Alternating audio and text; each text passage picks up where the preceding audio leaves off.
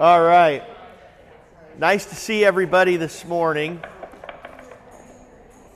We'll give just another minute for folks coming in, but we, we are in Jonah 3 today, moving along. And um, next, so I'll, I'll, just give just a couple, uh, couple seconds for a few more ladies to come in. Um, as I said, I think last week, after we get done with Jonah, it's my intention to work on the book of James in view of Matthew. And so that'll be kind of fun to kind of go back and forth from Matthew to, to James and see the connections there and just how influenced uh, perhaps James was the first book of the New Testament. So, um, know, be interesting to see kind of like how that all worked out. Of course, James knew knew the Gospels, right? He, he knew the, the things that Jesus said and did. And so, you know, Jesus, in, of course, right, influenced him immensely, uh, as well as the Holy Spirit in the writing of James. But um, it's, you know, he was thinking a lot about the things Jesus did and said as he wrote James. So that'll be kind of fun. Um, as we begin today, uh, just a note, you, if you haven't gotten an email yet, you will, that next Friday we will not have class. My apologies, but my presence is required in the Board of Regents meeting on Friday and uh, Friday of next week. So, um, so we will not have class, but then we will resume the following Friday. So just take note of that. Um, did, was an email already sent out to you? No. Okay, so an email will be sent out to all the ladies about the cancellation of class next Friday. Okay, so with that, let's, let's get back into Jonah chapter 3. And we left off somewhere about verse 6. So let's look at that again. So, Jonah chapter 3, starting at verse 6. Then word came to the king of Nineveh, and he arose from his throne and laid aside his robe, covered himself with sackcloth, and sat in ashes. And he caused it to be proclaimed and published throughout Nineveh by the decree of the king and his nobles, saying, Let neither man nor beast, herd nor flock, taste anything. Do not let them eat or drink water but let man and beast be covered with sackcloth and cry mightily to God. Yes, let everyone turn from his evil way and from the violence that is in his hands. Who can tell if God will turn and relent and turn away from his fierce anger so that we may not perish? Then God saw their works, that they turned from their evil way, and God relented from the disaster that he had said he would bring upon them, and he did not do it. So that ends the chapter. Um, so when we look at this, then, uh, he, he humbled himself, and this is the point. Um, you know, we see this often in the scriptures.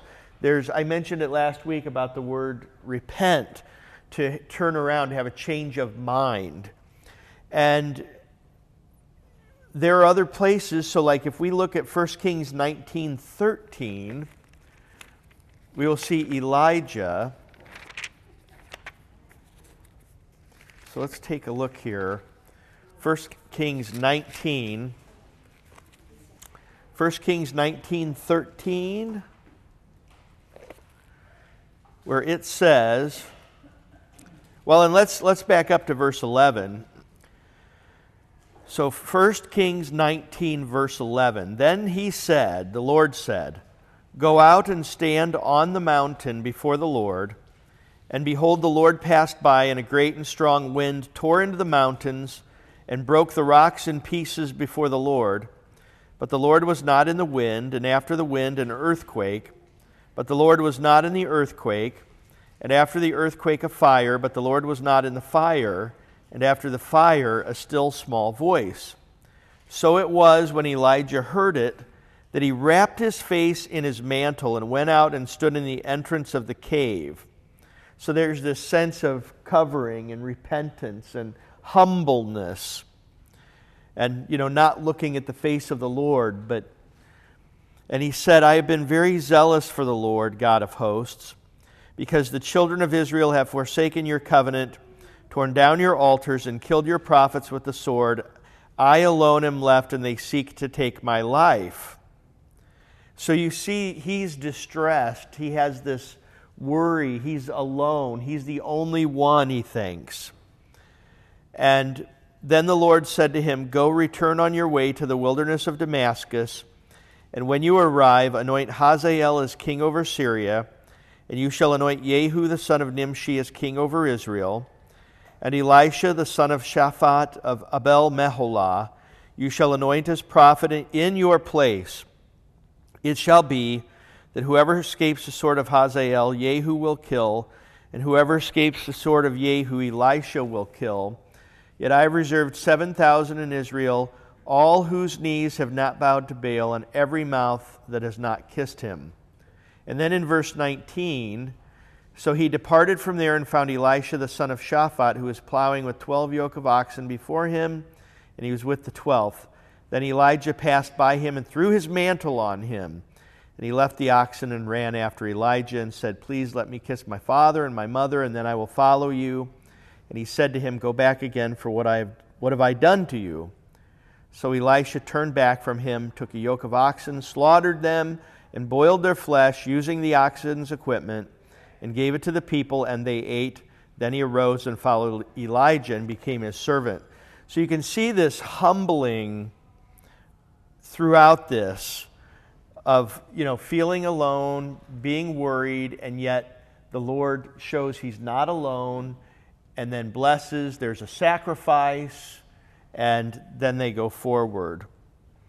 Um, in, the, in the Septuagint, so back to Jonah, and so you see this often where there's this distress because of sin, and the distress comes out of fear of God's judgment. And that's one of the things that's important to remember that God is merciful, but He doesn't, right? Like He he's not fickle.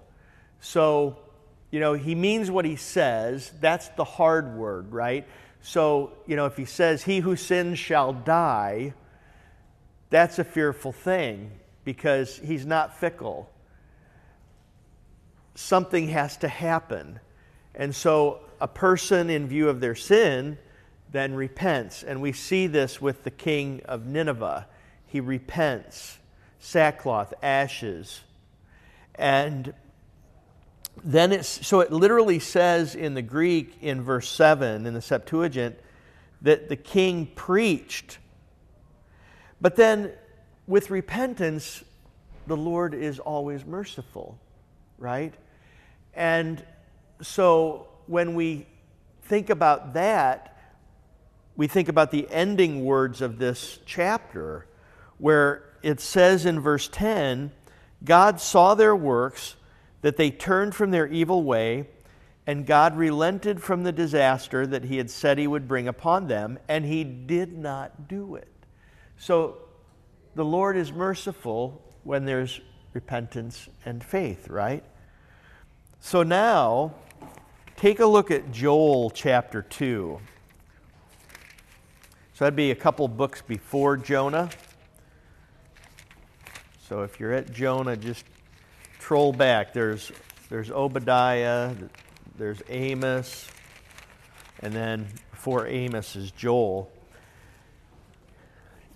So in Joel chapter 2, let's start at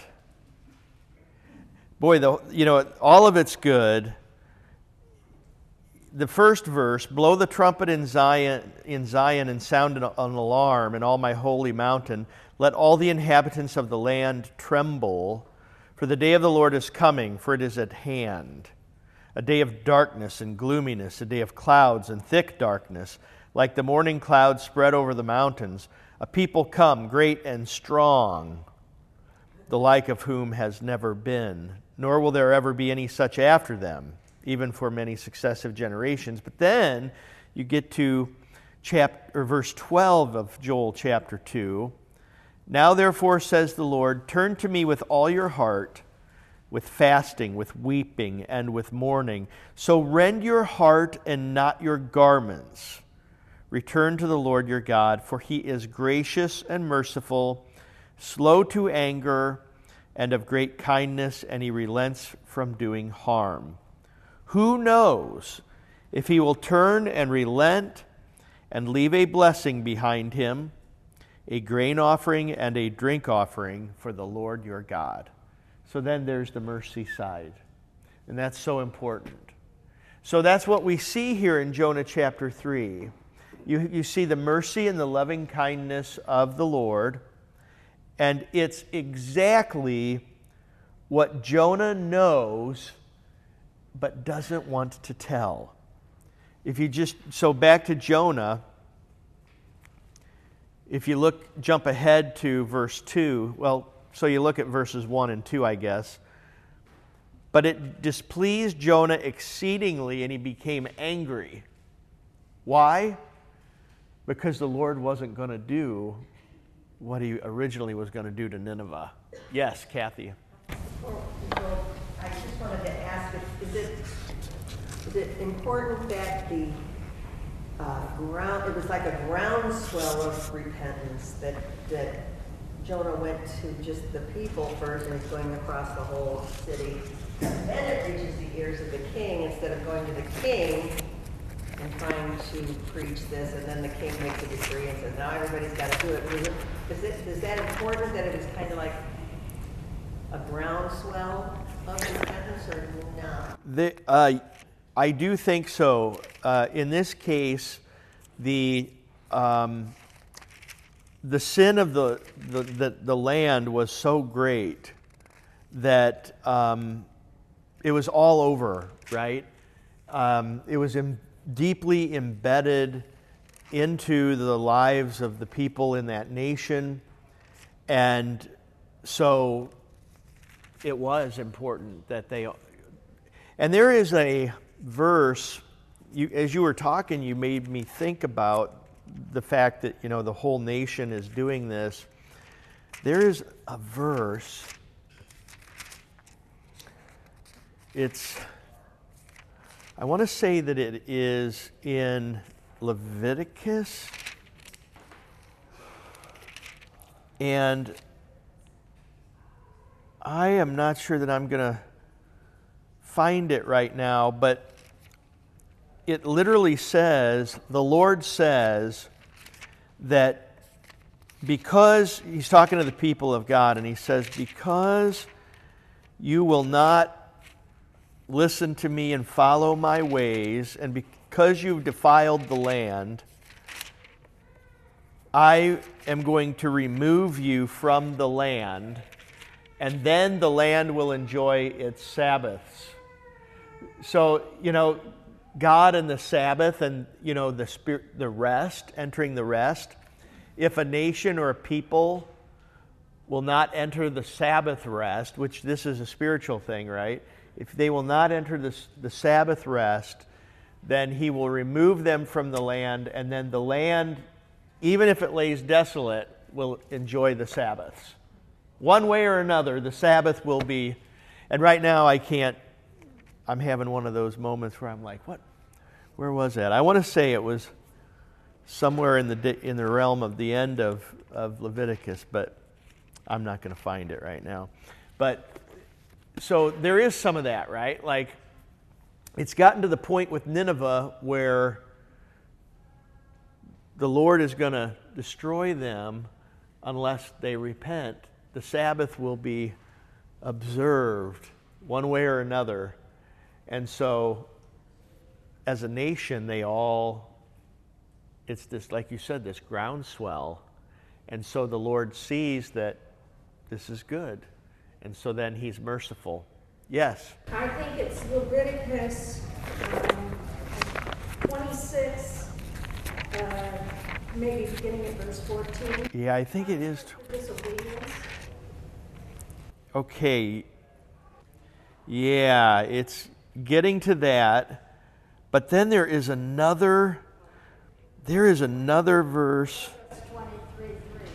23 3.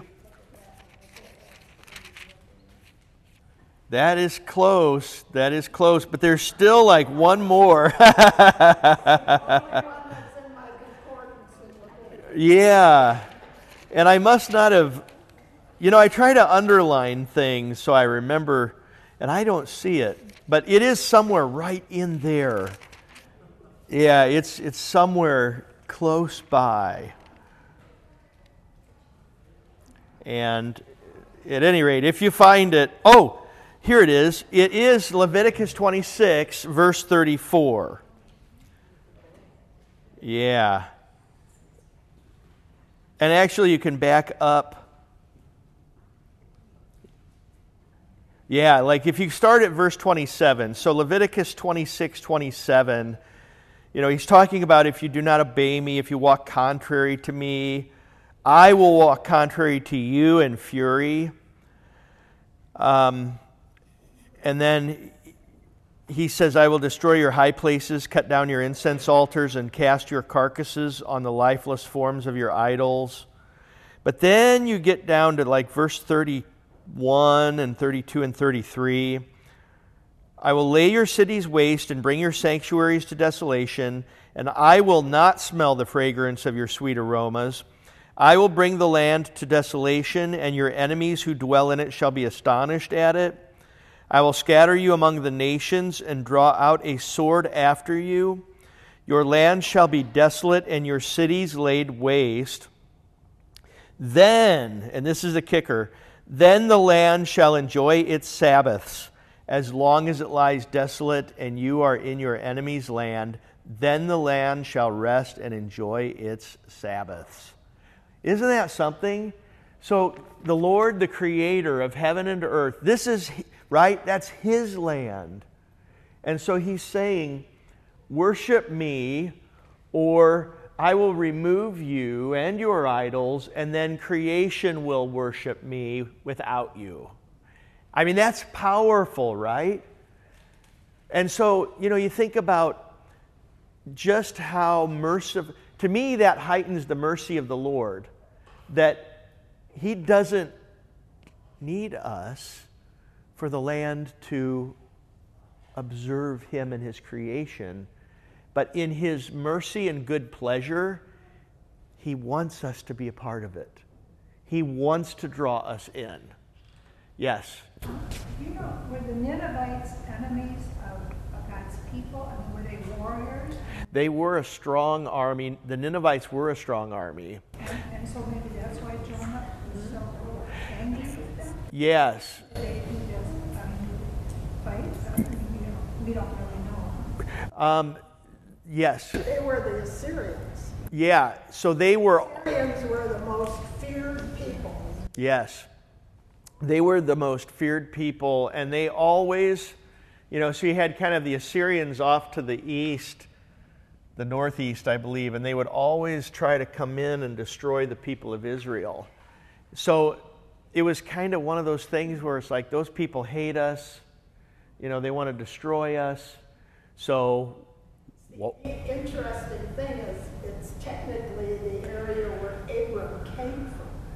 Yeah, that is a good point. Yeah, I didn't think about that, but yeah, Ur, the land of Ur. That yeah, that is so interesting. And so that's pretty quick reflexes.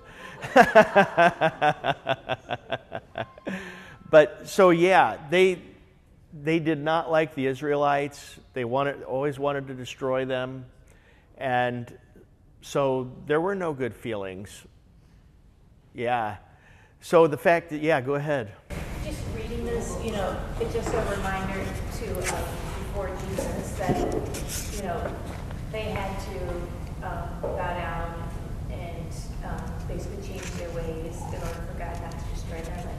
Um, you know, sometimes it's frustrating when you're reading Testament, and it feels like Jesus is telling people things like, you don't have to do these type of traditions that you did before. Like you don't have to be avoiding these foods or having these practices. And um, you know, don't worry about that. So it's, you're like, gosh, why aren't people listening? Like he's telling them they don't need to.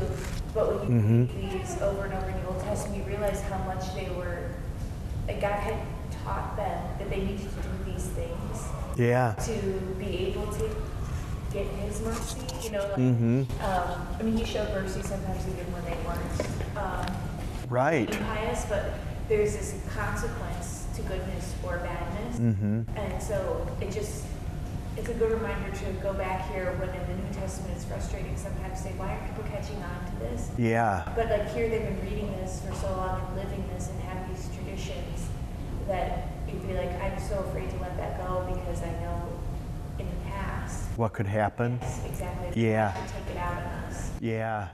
Yeah. had to be just such a huge change. Yeah. And I feel like even today, like even knowing this, like you think about I have consequences for my actions, good or bad, and so it's hard to accept that my sins are forgiven in advance.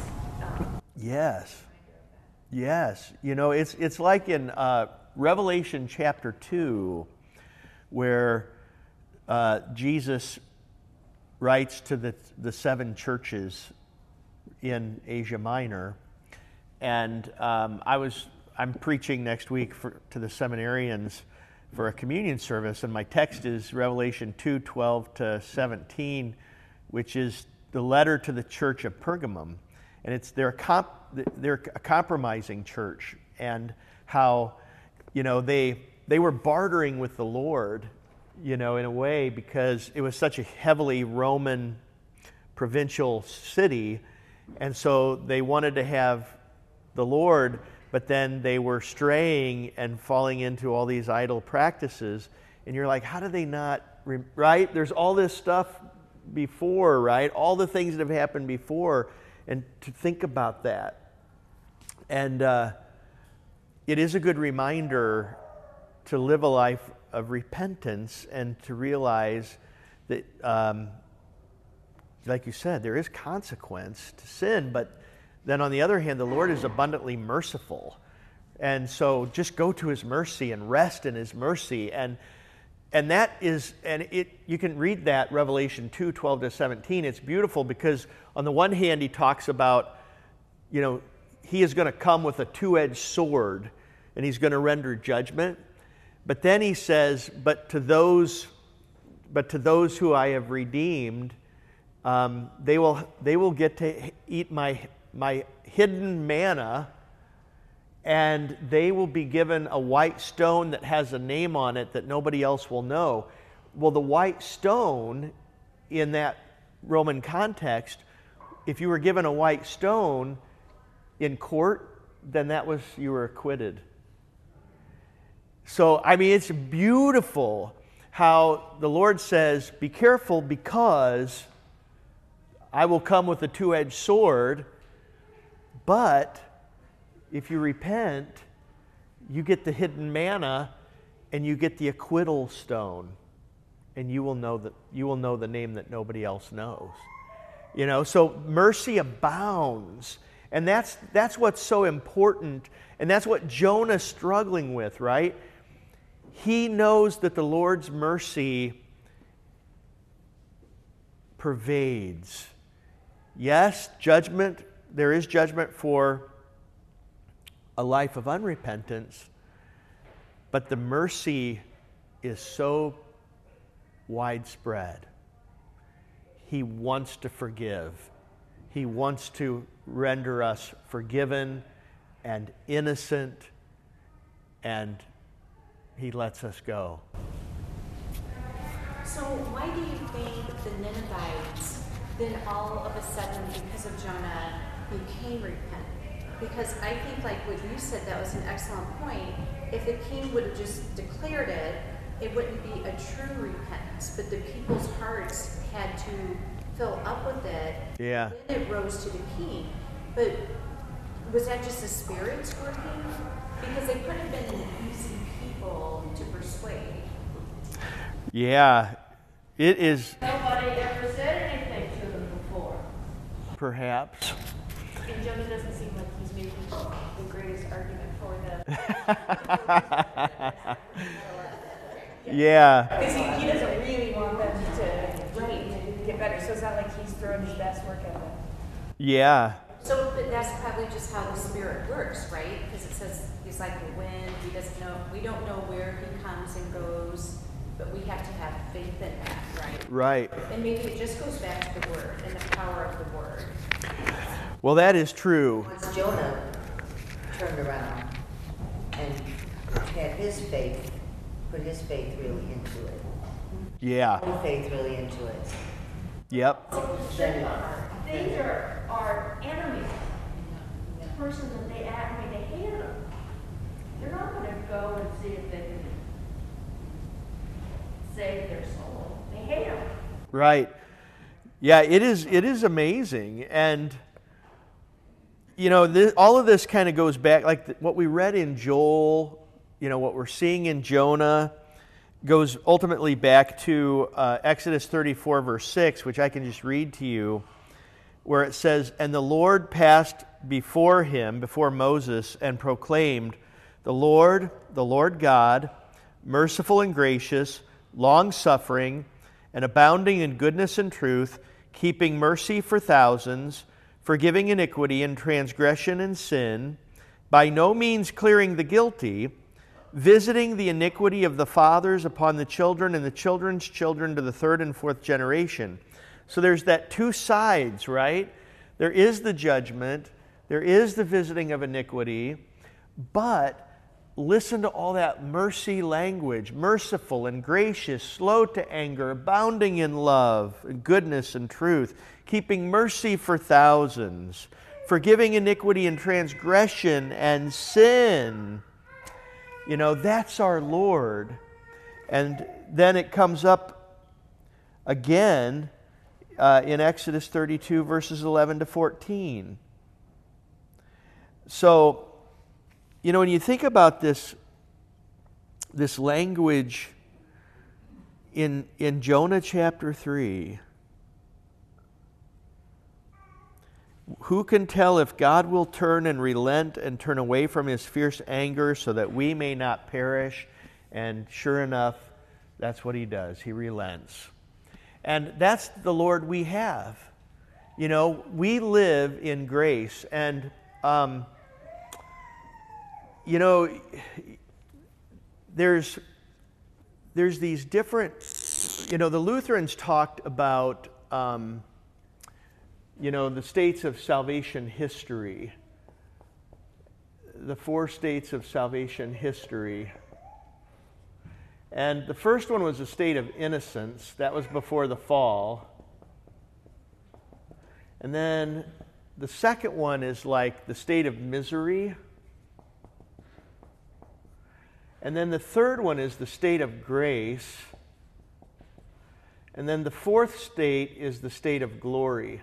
And this is how, so Martin Chemnitz, so you had Martin Luther, and he, you know, we all know what Luther did. And then there was the second Martin who was less well known, but very important. In fact, um, a Roman Catholic cardinal, Cardinal Cajetan, said that if the second Martin had not come, the first Martin would not have remained standing. So you had Martin Luther, and then you had Martin Chemnitz. And Martin Chemnitz talks about this the, the four states or four stages of salvation history. And so he says just this you have the state of innocence before the fall. Adam and Eve are in the garden, life is good. But then they fall into sin, original sin. And then all of creation enters the state of misery. So everyone born into this world is born into the state of misery. And all the world remains in the state of misery unless they enter through the waters of holy baptism and they enter the church. And when they enter the waters of holy baptism and hence the church, then they enter the state of grace. And the Christian living out his or her baptism rest in the state of grace all the days of our earthly journey. And that's very important to remember that we are always in the state of grace. And that's why we go to the Eucharist and we listen to the scriptures because we have our sins, we have our struggles, we have our temptations, and the Lord continues to bathe us with His grace through the Word and the sacraments. So that's where we live.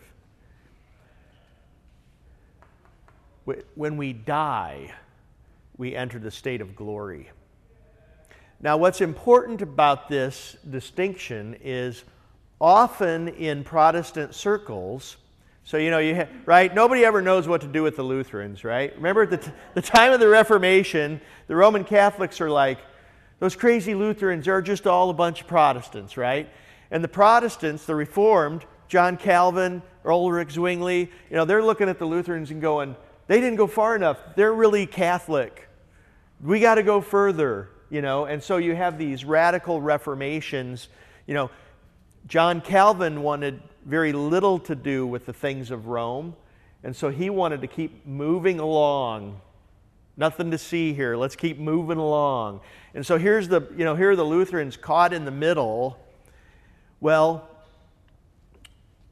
the Protestants, the radical Protestants, almost by de facto, by their theology, look at it as once you go once you make your decision so okay so maybe you're in this state of misery and then in, in the radical protestant world you make a decision for jesus and then you jump to glory right? Sin is gone living perfect good life don't make mistakes you believe everything correctly and so then everything you know i always just i Stacy tells me I'm not funny, so my jokes are not typically very funny. But, you know, it's, I always say um, the state, you know, the theology of glory is like playing a country song backwards. Have you ever heard that? You get your car back, you get your, your truck back, you get your dog back, you know, you get your wife back, you know. And so, you know, the theology of glory is if you believe right, your kids will be great, your job will be great, right? Everybody's great. Life is good. You'll be prosperous. And so, you know, often the decision theology jumps to glory, but we don't get the state of glory until this body dies, right? And we take on the new body in paradise. Then we enter the state of glory. Now, the, the tricky thing, though, then for those who live their entire earthly sojourn in the state of misery, then go to another state, which is the state of damnation. So, this is just a very Lutheran way of talking about it from the time of the Reformation. And so you see a little of this in Jonah, in Joel, you know, in that Leviticus 26 passage, and how the Lord, you know, yes, we born physically into this world and we enter the state of misery, but the Lord wants to draw us into the state of grace. And so we have the cross, we have our Savior's suffering, death, and resurrection. He institutes baptism, the Eucharist, and here we go. And so here we rest in His grace and in His goodness. And His grace is pervasive and it permeates our lives. And He wants to forgive, He wants to bless, He wants us in paradise. So it's very important to, to keep that perspective when we think about all this harsh language about judgment and so forth. So the king, if you think about this, that, that we may not perish at the end of verse 9. So this actually takes us back to the same hope as the sailors. Look at, uh, look at Jonah 1, verse 6 again.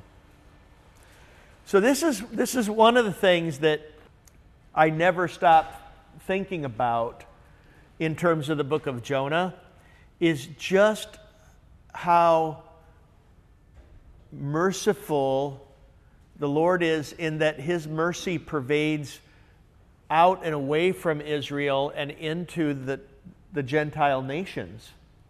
So back to Jonah 1, verse 6. So the captain came to Jonah and said to him, What do you mean, sleeper? Arise, call on your God. Perhaps your God will consider us so that we may not perish. Same thing. Same thing is, is in chapter 3, verse 9. Who can tell if God will turn and relent and turn away from his fierce anger so that we may not perish? Same thing, yeah. Do you think that the, um, the nation of Nineveh, and perhaps even these um, sailors in the boat, were the beneficiaries of a lesson that God was trying to teach to Jonah? You know, like, he can move mountains, right, to, to do things for you, like, or is, is Jonah just a witness to this and, and we're seeing it through his eyes? Or is it God is basically kind of almost like moving mountains to help Jonah? I do think that it's a little bit of God is trying to help Jonah see things in a you know in a particular light because he is an Israelite. As we see from his prayer in chapter 2, it's very temple focused and you know he understands the ways of his people very well. And to see just how far God's mercy extends is really important for Jonah. And perhaps it's him being a prophet, knowing that the Savior is going to come.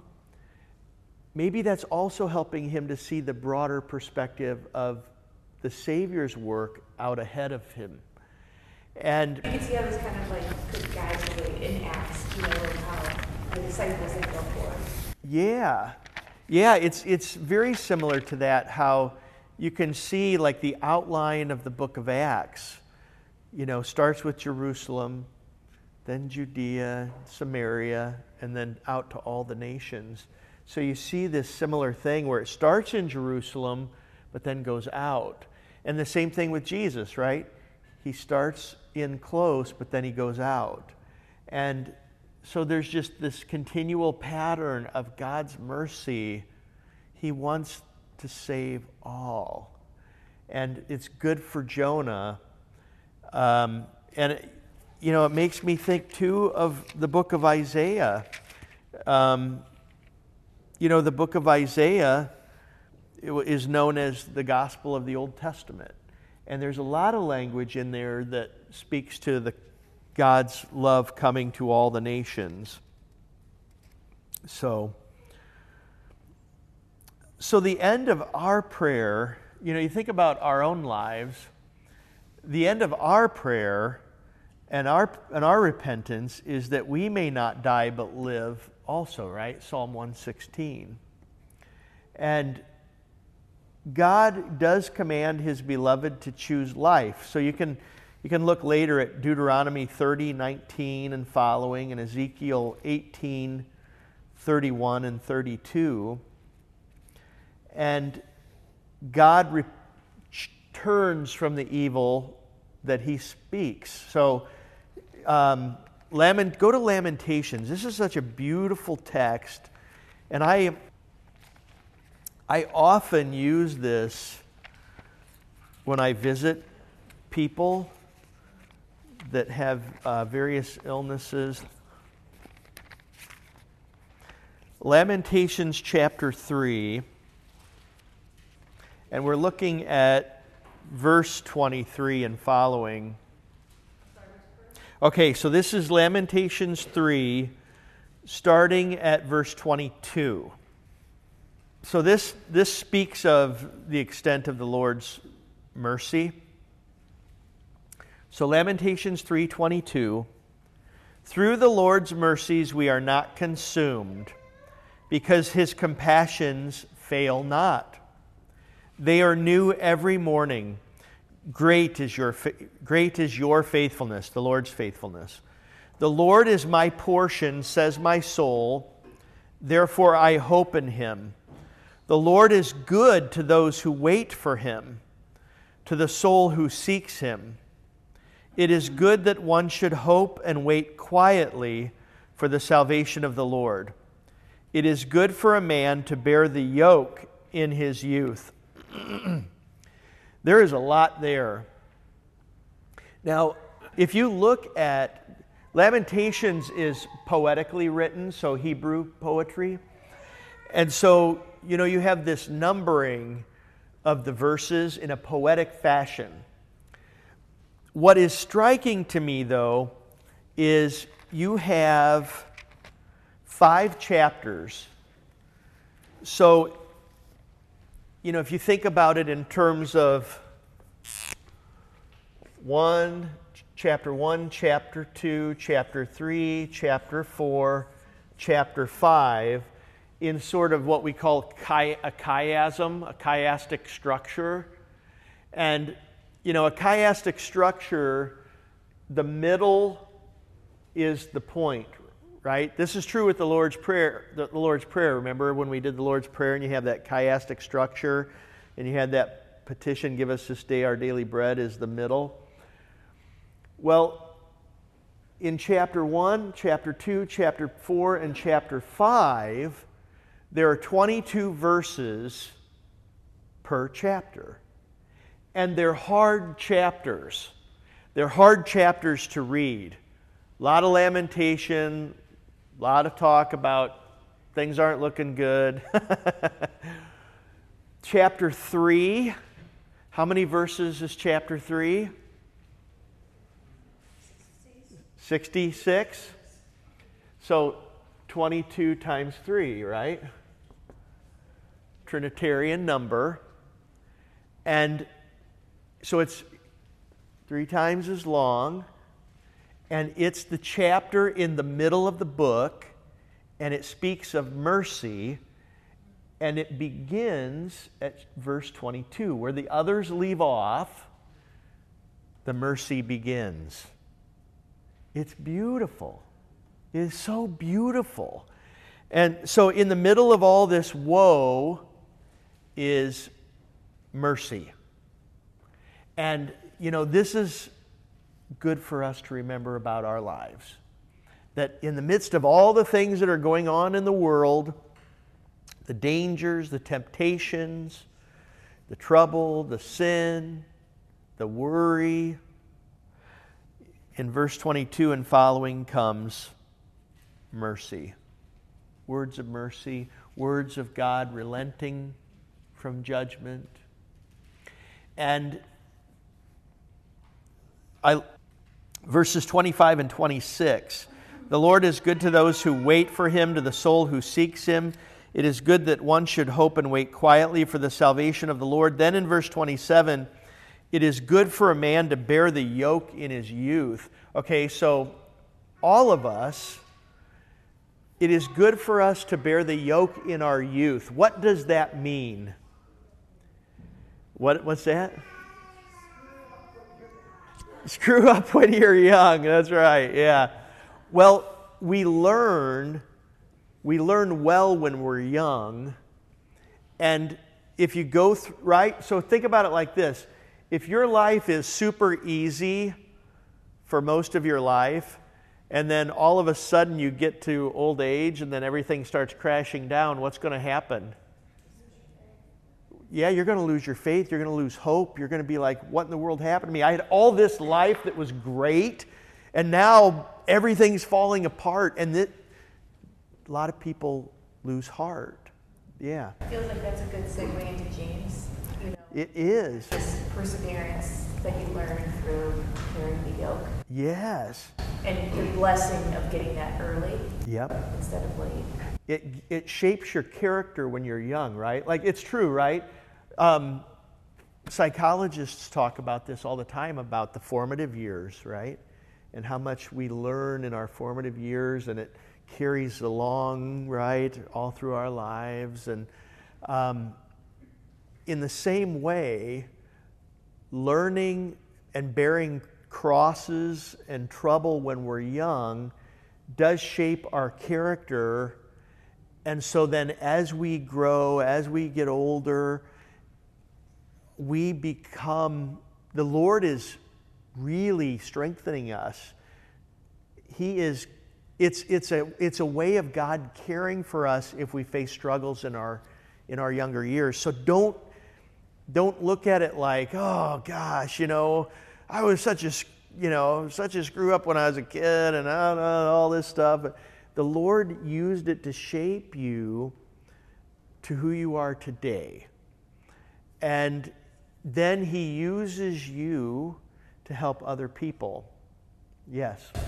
Um, that's really encouraging to hear, especially as I'm parenting. Suffering is okay for my child. But does that mean that we ought to be looking for suffering or? Yeah, so we never really want to look for suffering, you know. We, um, we, right, we, it'll find us, right? So, like Luther, when he talks about vocation, he says, in your vocations, you never get to pick your crosses. God picks them for you where you are, where He plants you. So we don't go looking for crosses and trials and trouble. We do want peaceful days. I pray for peaceful days. Lord, give me peaceful days. Help me to, right? And, but then He will do what is good for me, He will do what's good for you. Uh, some things may be hard and difficult, but He will see you through it. And when He gets you through it, you'll be different. You'll be different in a good way. But does stress the importance of um, teaching your children in the way of the Lord? Because if you're going through that kind of distress or suffering without any of this framework to understand what God's offering you, it probably takes you a little bit longer to come around to understanding it. Mm-hmm. I would think that even small stressors and things like that, if, if you have God's word as a guide, it helps you take more meaning out of it sooner rather than later. Yes. Um, because if you have no context for that, it's hard to look to see what God is teaching you if you don't even have that framework. So it's like giving that to your children is so helpful for them early to have that context. It is. Context is key, right? Like, it's hard to understand the cross of Christ apart from our own struggles, right? Like, a person that doesn't see or feel their sin, it's hard for them to see the need for Jesus suffering and dying on the cross, right? If I feel like I'm a good person and I do all things right and, you know, I'm great for society and life is good, and then I look at, you know, talking about the cross of Christ and for the sins of the world, and I'm like, right? Then you're like, what's going, what? what? That seems a little silly that he had to do that. I'm a good person. But the context is, yeah, you see it. Yeah. Uh, the verses in Lamentations, Yes. verses thirty-one to thirty-three. Yeah. Yeah, for the Lord will not cast off forever. Though he causes grief, yet he will show compassion according to the multitude of his mercies. Lamentations 3:31 and following. He does not afflict, willingly nor grieve the children of men. but I mean, that, that, you know, it doesn't, it- it's not from his heart that, I don't know what to say. I mean, that's not part of his nature to to do that. Right. Right. bring you back. Yeah. Yeah, it's an interesting thing, isn't it? Yeah. I was just gonna say, I mean, Jeremiah was sort of a tortured sort of person. I find him very human, his reactions to things. Yes. Of course, by the end of this very chapter, he's lamenting the things that he suffered, that his people have suffered, and it finally ends with pay back, uh, pay them back what they deserve, O Lord, for what their hands have done, put a veil over their hearts, and may your curse be on them. It's very much kind of what John was wishing. Was that at the end of chapter 3? Yeah. Yeah, see, isn't that the human? Yeah, there's the struggle, right? Repay them, O Lord, according to the work of their hands. Give them a veiled heart. Your curse be upon them. In your anger, pursue and destroy them from under the heavens of the Lord. Yeah. It's like their theme of God give me compassion, not God. Yeah, exactly. Yeah, you do see that human side sometimes. But, you know, then you get to, you know, Paul's words um, to the Corinthians when he talks about uh, 2 Corinthians 1 our struggles, the, so this gets back to that bearing the yoke in your youth, uh, you know, learning much. And he says in 2 Corinthians 1, starting at verse 3, you, I'm sure you know these words, but he talks about how God comforts us in our tribulation so that we're able to comfort those who are in any trouble with the comfort with which we ourselves are comforted by God.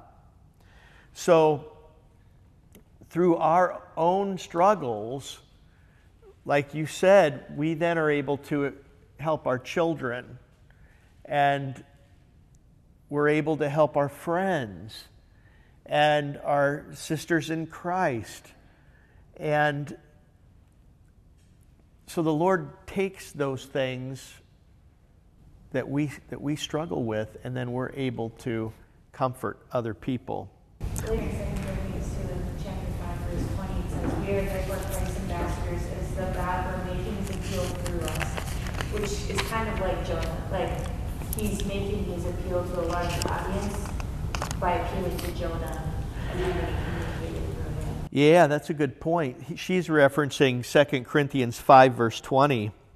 Now then, we are ambassadors for Christ as though God were pleading through us. We implore you on Christ's behalf, be reconciled to God. Yeah. I think too, being, like she said, being in the scriptures is such an important part so that we can, when troubles come, understand more. I mean, even like Job with everything he went through, if he didn't have that personal relationship with Christ, he would have faltered. Right. Would have gone astray. Yep. And it's so sad when kids fall away, and I know even different pastors' kids have Mhm. fallen away Yeah.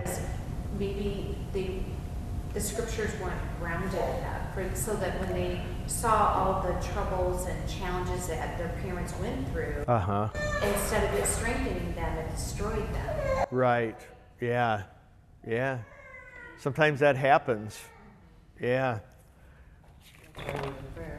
Yeah, right. A life of prayer and listening to the scriptures, then like Revelations 2, you know, the Lord says to the, the church at Pergamum, you know, I will give you the, the hidden manna. You know, we need the Eucharist. And the Lord will sustain us. And that's the beautiful thing. I mean, that's this is part of what I think is so remarkable about the book of Jonah is just the far-reaching mercy of the Lord. And so it is really important for us to pray. You know, Jesus says, pray for your enemies, right? Um, those who abuse you and misuse you and do all kind of evil, you know, pray for them. Um, because the Lord hears your prayers. So, you know, when you're concerned about the world and what's going on, say your prayers. Pray for all the things that are on your mind and in your heart. So that leads us to chapter 4, and I, uh, in, further into chapter 4, we have just a couple minutes. Uh, let's look at verse 1. So in Jonah chapter 4, verse 1, if I can get there, it says, But it displeased Jonah exceedingly, and he became angry. So he's still struggling with this. So the remainder of the book now, chapter 4, deals with how the Lord handles Jonah's grieving. So that's what's interesting about this. He was angry, literally burning up. And, you know, we have other verses throughout the Old Testament that, that reference to this. So, Numbers 11, verse 1, as one example. Now, when the people complained, it displeased the Lord, for the Lord heard it, and his anger was aroused. So the fire of the Lord burned among them and consumed some in the outskirts of the camp. Then the people cried out to Moses, and when Moses prayed to the Lord, the fire was quenched.